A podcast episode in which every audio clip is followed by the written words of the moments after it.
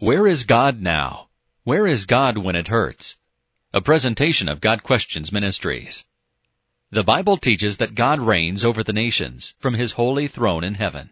Psalm 47 verse 8, Isaiah 6 verse 1, Hebrews 4 verse 16.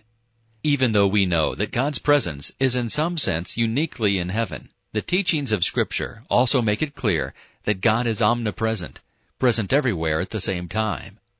From the beginning of Scripture, we see the presence of God hovering over the earth, even when it was still formless and empty. Genesis 1 verse 2. God filled the world with His creation, and His presence and glory continue to inhabit the whole earth. Numbers 14 verse 21. There are many examples throughout Scripture of God's presence moving amidst the earth, interacting with His creation.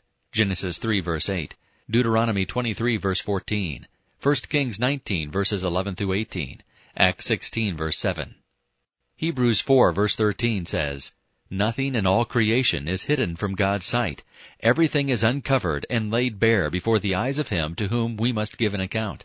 Jeremiah 23 verse 24 exclaims, Can anyone hide in secret places, so that I cannot see him, declares the Lord. Do not I fill heaven and earth, declares the Lord. Psalm 139 is an amazing study in God's omnipresence. Where is God? If you are a believer in Jesus Christ, God is with you, beside you, above you, and inside you. God's presence and watchful care never leaves you.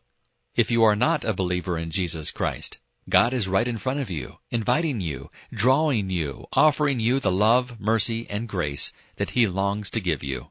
If you are unsure of your relationship with God through Jesus Christ, please see our article on How to Get Right with God Perhaps a better question than, where is God, is where are you in relationship to God? Where is God when it hurts? It seems we desire to know the answer to this question most when faced with painful trials and attacks of doubt. Even Jesus during his crucifixion asked, My God, my God, why have you forsaken me? Matthew 27 verse 46. To the onlookers of that time, as well as to those who first read the story, it seems that God did forsake Jesus, so we obviously conclude that he will forsake us as well in our darkest moments. Yet, upon continued observation of the events that unfolded after the crucifixion, the truth was revealed that nothing can separate us from the love of God, not even death. Romans 8 verses 37 through 39. After Jesus was crucified, he was glorified. 1 Peter 1 verse 21, Mark 16 verse 6, Romans 4 verses 24 and 25. From this example alone, we can be assured that even when we do not feel God's presence in the midst of our pain, we can still believe His promise that He will never leave us nor forsake us. Hebrews 13 verse 5. God sometimes permits what He hates to accomplish what He loves, says Joni Eareckson Tada. We put our trust in the fact that God does not lie. He never changes, and His word stands true forever. Numbers 23 verse 19, Malachi 3 verse 6. James 1 verse 17, 1 Peter 1 verse 25. We do not lose heart over painful circumstances because we live by faith in every word that has proceeded from the mouth of God, not putting our hope in what is seen or perceived. We trust God that our light and momentary troubles are achieving for us an eternal glory that far outweighs all the suffering that we will endure on this earth. So we fix our eyes not on what is seen, but on what is unseen, because we know and believe that what is seen is temporary, but what is unseen is eternal. 2 Corinthians 4 verses 16 through 18 and chapter 5 verse 7.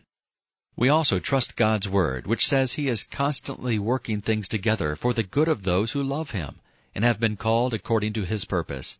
Romans 8 verse 28. Even though we do not always see the good ends to which God is working things out, we can be assured that a time will come when we will understand and see more clearly. Our lives are like the illustration of a quilt. If you look at the back side of a quilt, all you see is a mess of knots and loose ends hanging out all over.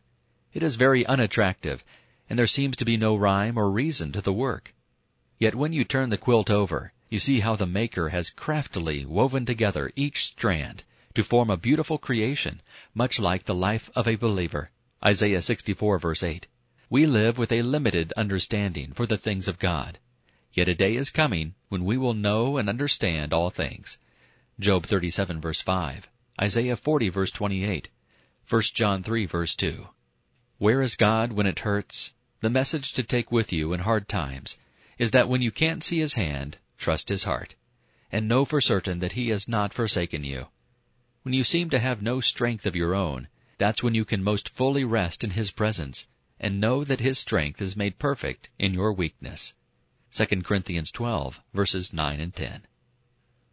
This has been a presentation of Got Questions Ministries, www.gotquestions.org.